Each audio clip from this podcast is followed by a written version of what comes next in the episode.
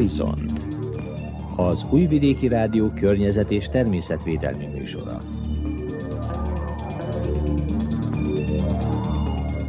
Stanko Emília köszönti az Újvidéki Rádió környezetvédelmi műsorának hallgatóit. Műsorunkban válogatást hallhatnak azokból a fontosabb környezetvédelmi témákból, amelyekkel az elmúlt fél évben foglalkoztunk.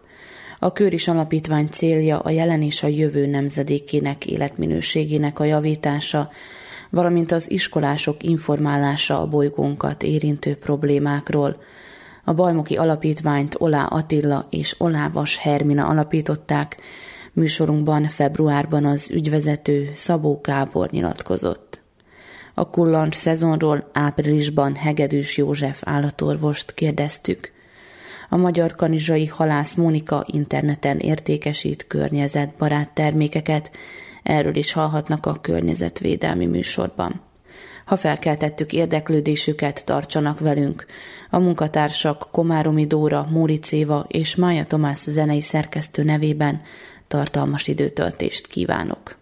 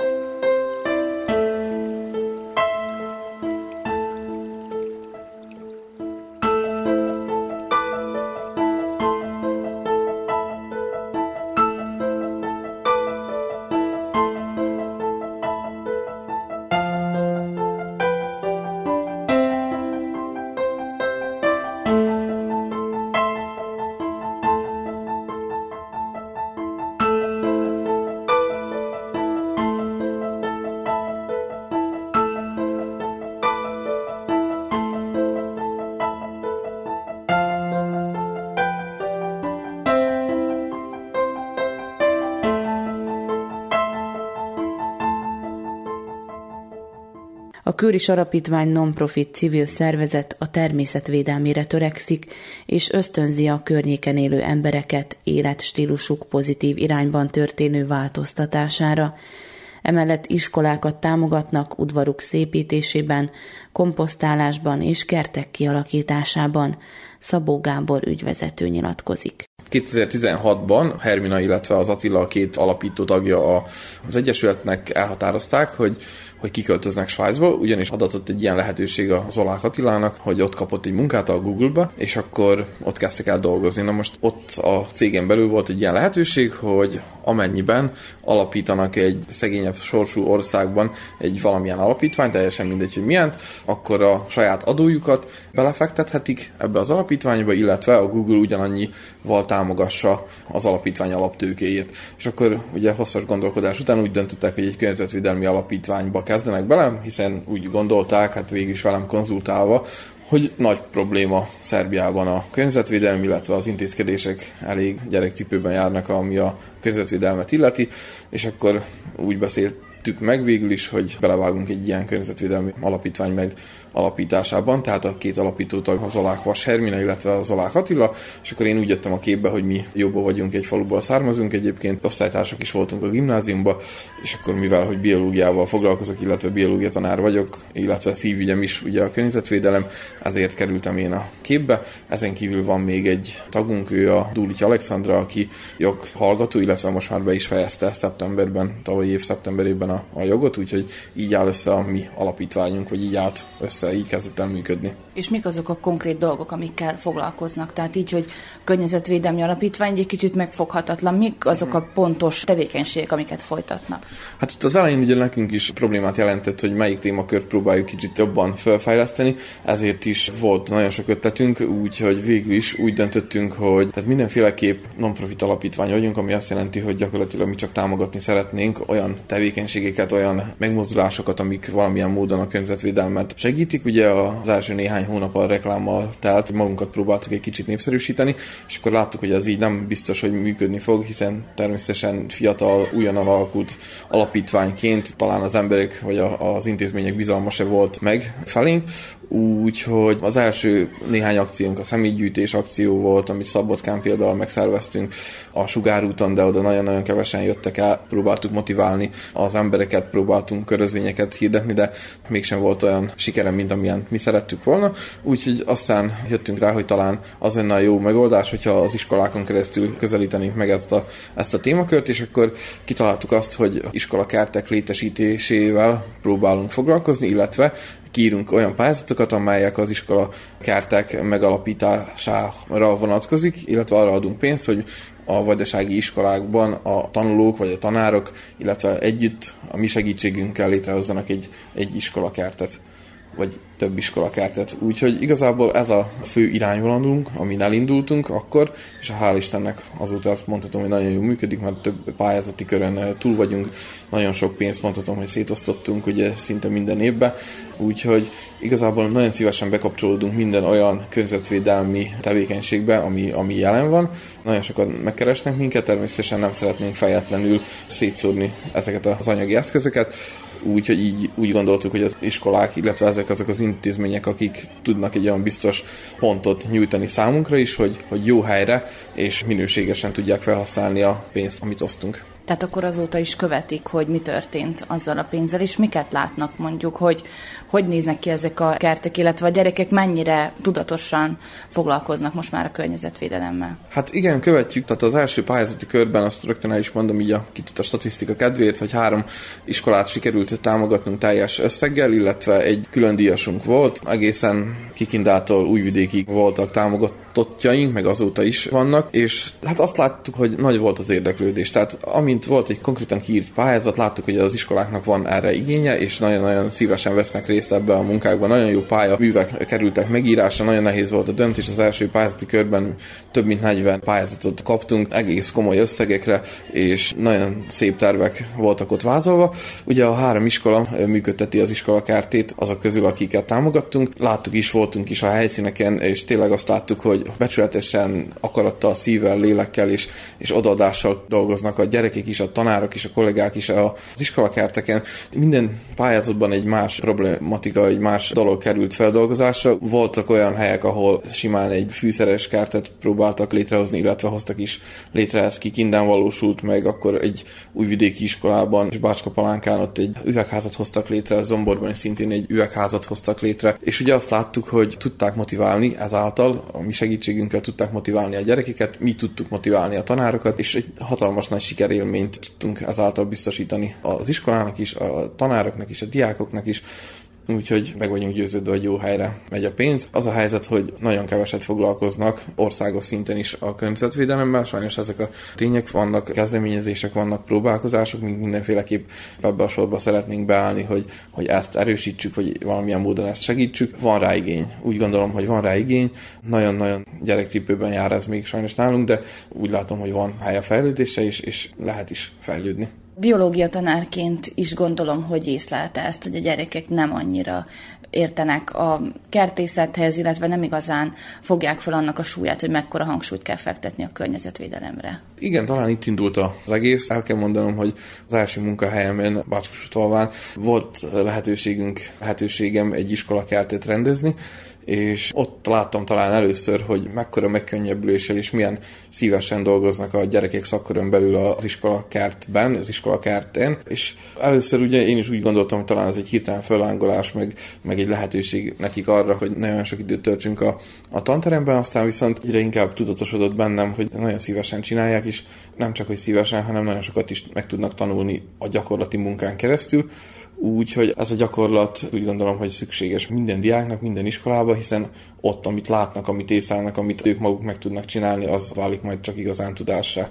Ahogy a pályázatok megindultak, mi is azt láttuk, illetve minden pályázatban szinte bekerült, hogy lenne is rá igény, csak valami hiányzik, és hogyha csak a pénz az, ami hiányzik, akkor viszont ebben tudunk segíteni, illetve ebben igyekszünk segíteni, hogyha tényleg ott az a tanár, aki kivinné, aki, aki szívesen csinálná, akkor ne ez legyen az akadálya, hiszen tényleg vannak hiányosságok, ugye egy más világot élünk most, mint 20-30-40-50 évvel ezelőtt, sokkal kevesebbet mozgunk kint, a diákok is, természetesen, ha kártet ápolnak, sokkal inkább teszik meg valamilyen virtuális játékon keresztül, úgyhogy fontos ez, szükséges ez, nem csak városban, hanem falun is egyaránt. Az idei tanévtől megpróbáltunk a szelektív hulladékgyűjtés síkján is harcba szállni, illetve valamilyen módon azt is közelebb hozni az intézményekhez.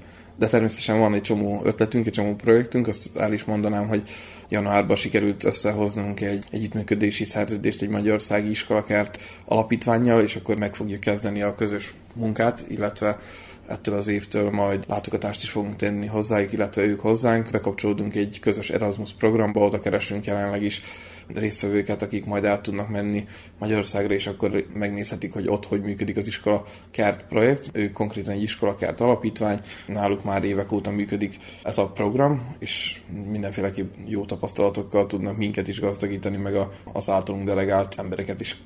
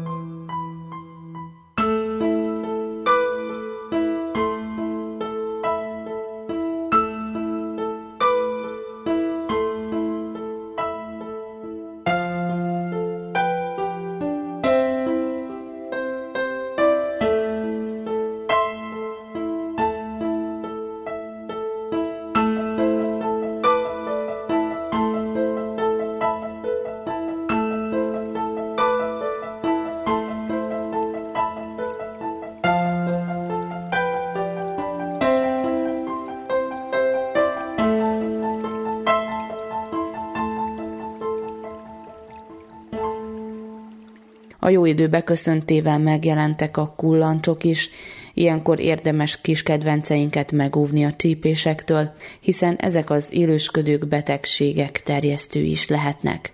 A megelőzési módszerekről Hegedűs József állatorvost Komáromi Dóra kérdezte áprilisban. A házi kedvenceinket figyelembe véve fokozott kullancsveszélynek vannak kitéve. A kullancsok fokozottan vándorolnak, és keresik azokat a gazdálatokat, ahol vérrel tudják megszívni magukat, ami a túléléshez elengedhetetlenül szükséges nekik. És miért veszélyes a kullancs? Mert mondjuk ugye az, hogy önmagában a vért szívja, az még nem lenne veszélyes. Az is hordoz magában kellemetlenségen túl potenciális veszélyeket, maga a vérszívás is, de azok a betegségek, amelyeket a fertőzött kullancs, tehát nem mindegyik kullancs terjeszt betegségeket, csak a fertőzött kullancs terjeszt betegségeket, és a fertőzött kullancs váladékai, ha bekerülnek a kutyus vagy a cica vérkeringésébe, itt megtelepedve többfajta betegséget tudnak okozni.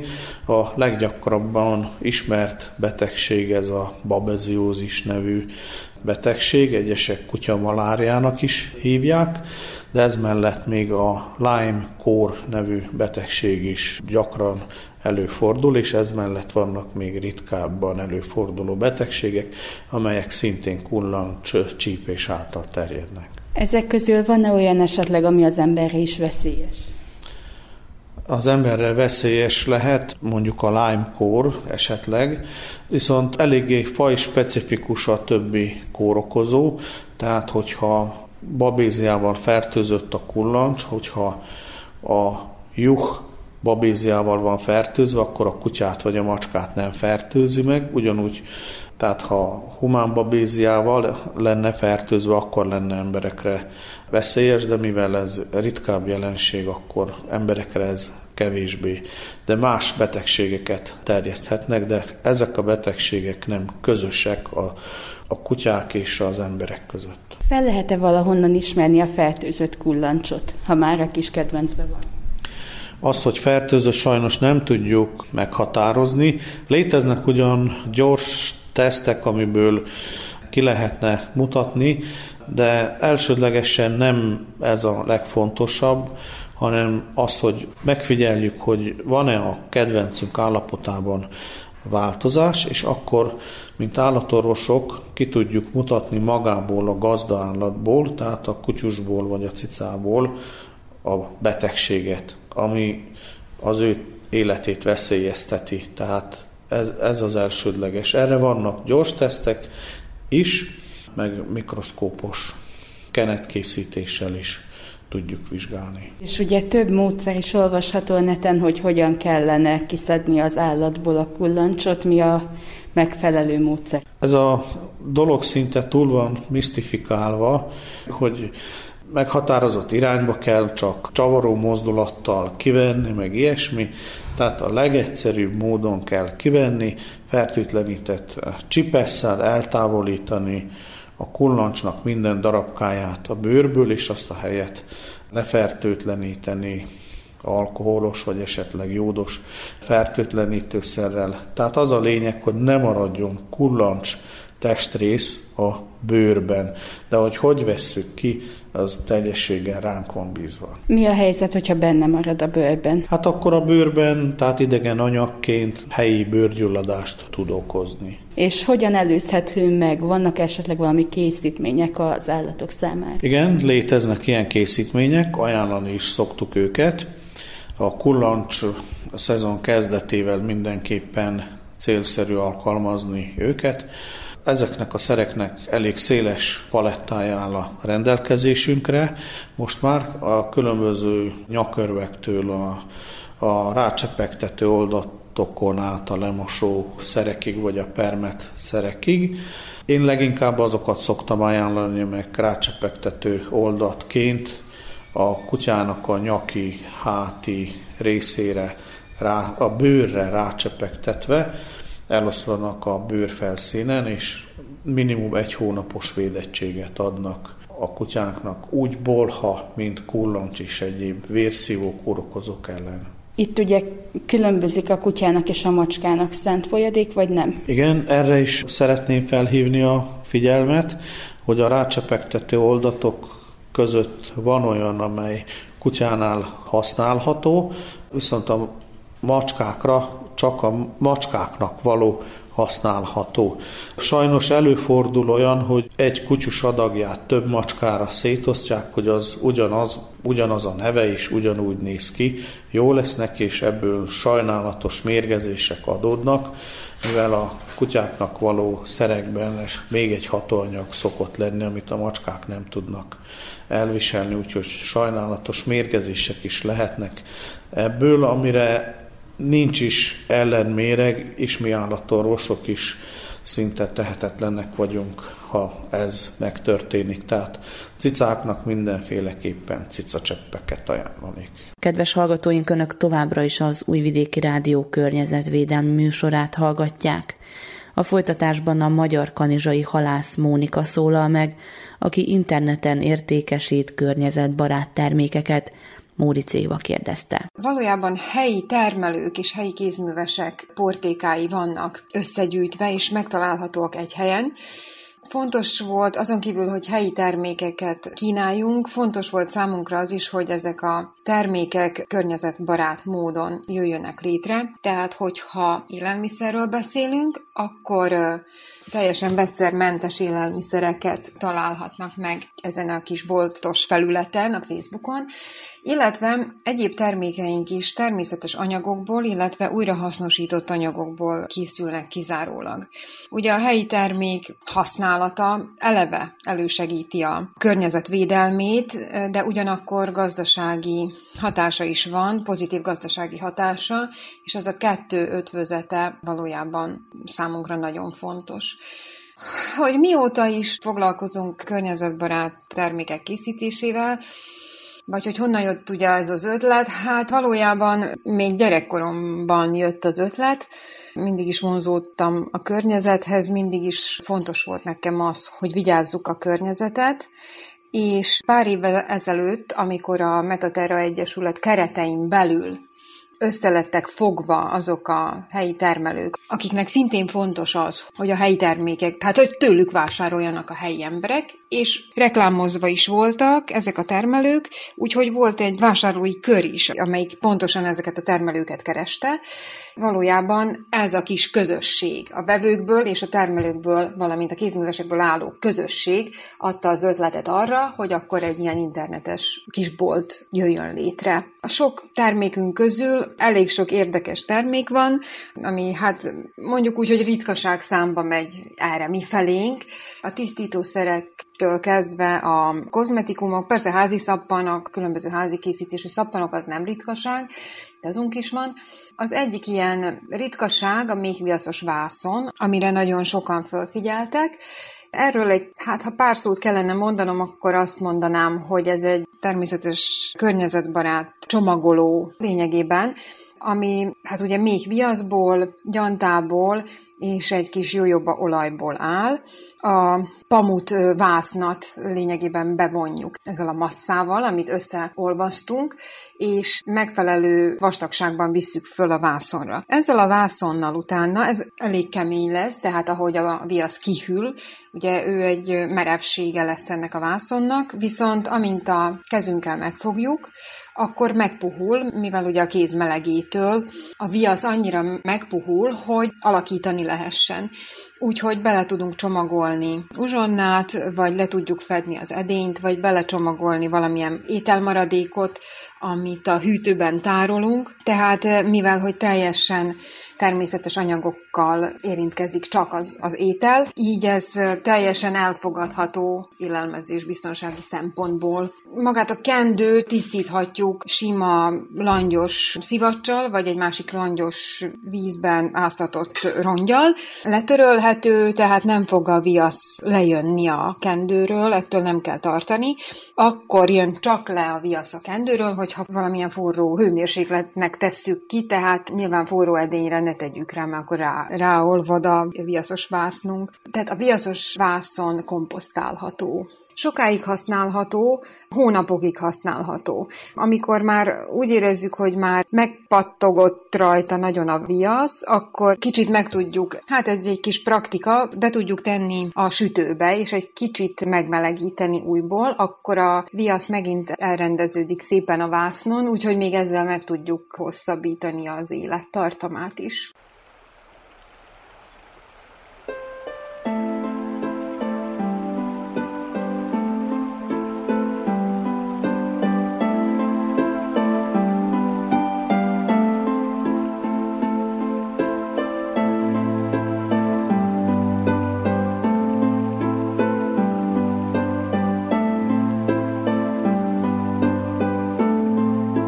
Kedves hallgatóink, Önök az Újvidéki Rádió környezetvédelmi műsorát hallgatták, amelyben válogatást hallhattak azokból a fontosabb környezetvédelmi témákból, amelyekkel az elmúlt fél évben foglalkoztunk. A Köris Alapítvány célja a jelen és a jövő nemzedékének életminőségének a javítása, valamint az iskolások informálása a bolygónkat érintő problémákról. Műsorunkban februárban az ügyvezető Szabó Gábor nyilatkozott. A kullancs szezonról áprilisban Hegedűs József állatorvost kérdeztük, Mai műsorunkban hallhattak továbbá a magyar kanizsai halász Mónikáról, aki interneten értékesít környezetbarát termékeket. A munkatársak Komáromi Dóra, Móricéva és Mája Tomás zenei szerkesztő nevében Stánko Emília köszöni meghallgatóink figyelmét. A Horizontal továbbra is csütörtökön 17 óra 35 perckor, valamint az ismétlésben a vasárnapi éjszakai műsor után jelentkezünk ismét, számítunk a figyelmükre.